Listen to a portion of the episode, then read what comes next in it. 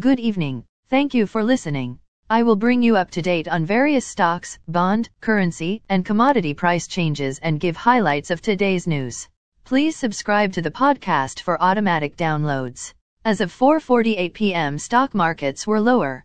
S&P TSX was down 259.81 points to 20,086.72.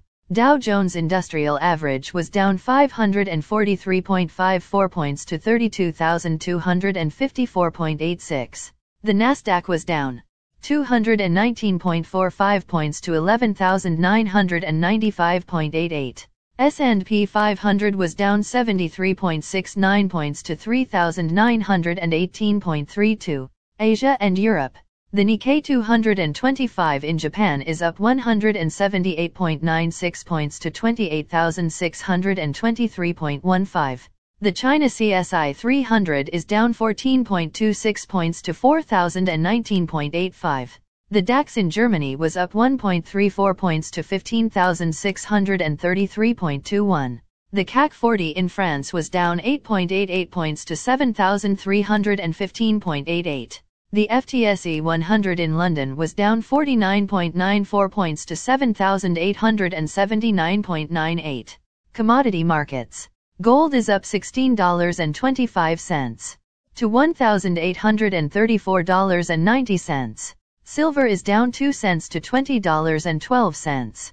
Crude oil is down $1.02 to $75.62.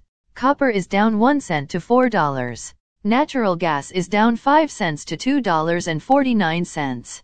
May corn closed at $6.11 and a half. May soybeans closed at $15.10 and 3 quarters.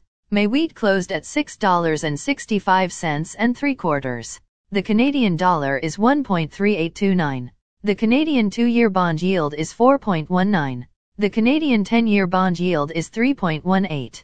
The United States 2-year bond yield is 0.87. The United States 10-year bond yield is 3.9. Bitcoin is at $20,228.30. Highlights of today's news. Joe Biden to visit Canada on March 23 and 24. Surprising data shows Canadians aren't spending more on groceries, we're just buying less.